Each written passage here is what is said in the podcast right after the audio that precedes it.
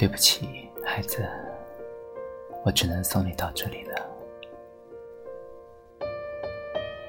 今生父母子女终须一别，谁留给谁的，不是一个孤单背影呢？有个朋友，他的儿子要去美国留学，母子俩在机场告别之后，他在微博发了一张孩子的背影，并配了一句话：“对不起，孩子，我只能送你到这里了。”借用海桑的诗，这句话比孤单还瘦。别离苦，那是因为从此。只能独行。我曾在西祠胡同看过一个妈妈的帖子，永远忘不了送女儿出国那天。过安检之后，再也看不到孩子的身影了。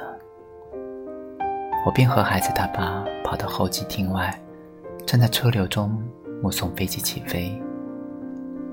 因为不知道孩子在哪一架飞机上。我便把每一架飞机都用手机拍下来，看得我肝肠寸断。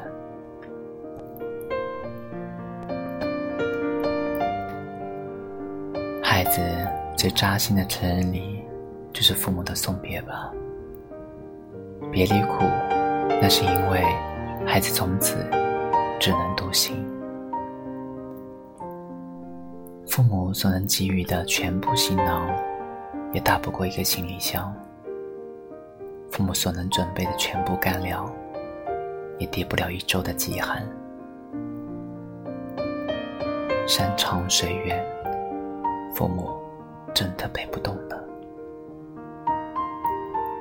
有一次，一个九零后学生和我聊起他的母亲。大二那年暑假，他执意要一个人去穷游。刚上火车，就收到母亲发来的信息：“妈妈好想陪你去玩啊，可是山长水远，妈妈真的陪不动。你路上珍重。”第二年，他的母亲就走了。每个父母都想如影随形，永远照看孩子的生命。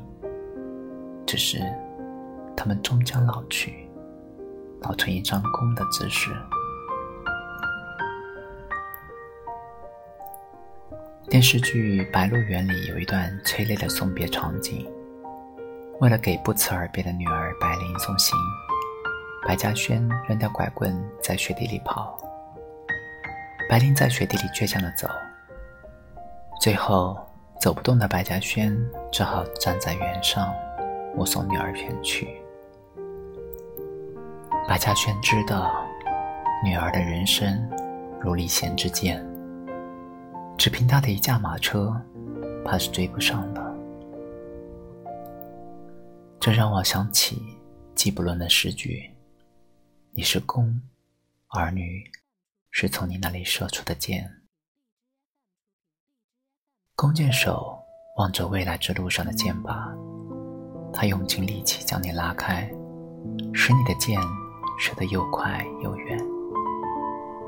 怀着快乐的心情，在弓箭手的手中弯曲吧，因为他爱一路飞翔的箭，也爱无比稳定的弓。父母子女，谁留给谁的，不是一个孤单的背影呢？说到离别，总绕不开朱自清的背影。料理完家中的丧事后，朱自清就要只身去北京念书了。面对从此单飞的儿子，父亲所能做的，除了嘱托茶房好生照顾儿子，就是爬上月台，再为他买几个朱红的橘子。背影。之所以不朽，就是因为每个人的生命中都有一列匆匆开往远方的火车，不再返程。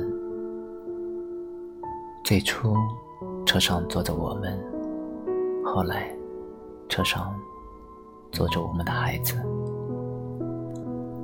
今生，父母子女须一别，谁留给谁的，不是一个孤单的背影呢？难怪龙应台在目送里感叹：“有些路啊，只能一个人走。”父母最后的馈赠，也只能是一句弱弱的祝福。奇葩说有一场关于要不要为孩子一键停止完美人生的辩论。其实没有什么好辩的。人间这么苦，如果可以，谁不想为孩子定制一个完美的人生呢？只不过，世界上本没有那个神奇的按钮。连权倾天下的慈禧太后，也不得不从光绪五年起，就请状元出身的温同和做启蒙老师，开始严苛的帝王教育。因为慈禧知道，做江山这件事，也只能扶上马，送一程。张宏杰在《做天下》中写道：“光绪十五年，光绪皇帝在清正大典的紫禁城隆重举行。”太后松了一口气，也终于可以歇歇了。天下父母，莫不如此。电影《七月与安生》里，当七月要独自远行时，母亲对他说：“女孩子不管走哪条路都会辛苦的，我希望我的女儿能是个例外。”这句话。更像是一声叹息。唉，父母最后的馈赠，也只能是一句弱弱的祝福了。可以说，我们对于子女的所有教育，都是为了准备一次长长的别离。我们都学过一篇小学课文，《小狮子》。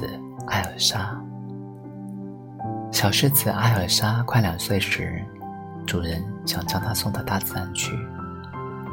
为了教它捕获食物，把打得半死的羚羊抛在它跟前，让它去咬死剖开，可谓用心良苦。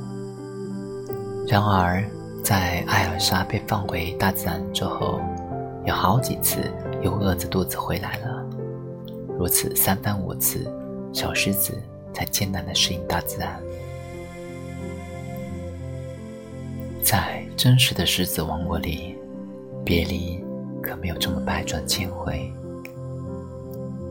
小公狮长到成年后，就会被逐出狮群，它们必须要去寻找自己的领地。人亦是如此，正如苏霍姆林斯基所说。我们不能总是牵着他的手，还要让他独自行走。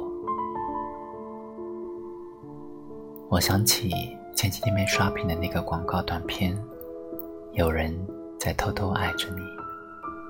其中有一段字幕：在行色匆匆的人群里，你并不特别，也不会被优待。世界便是这样。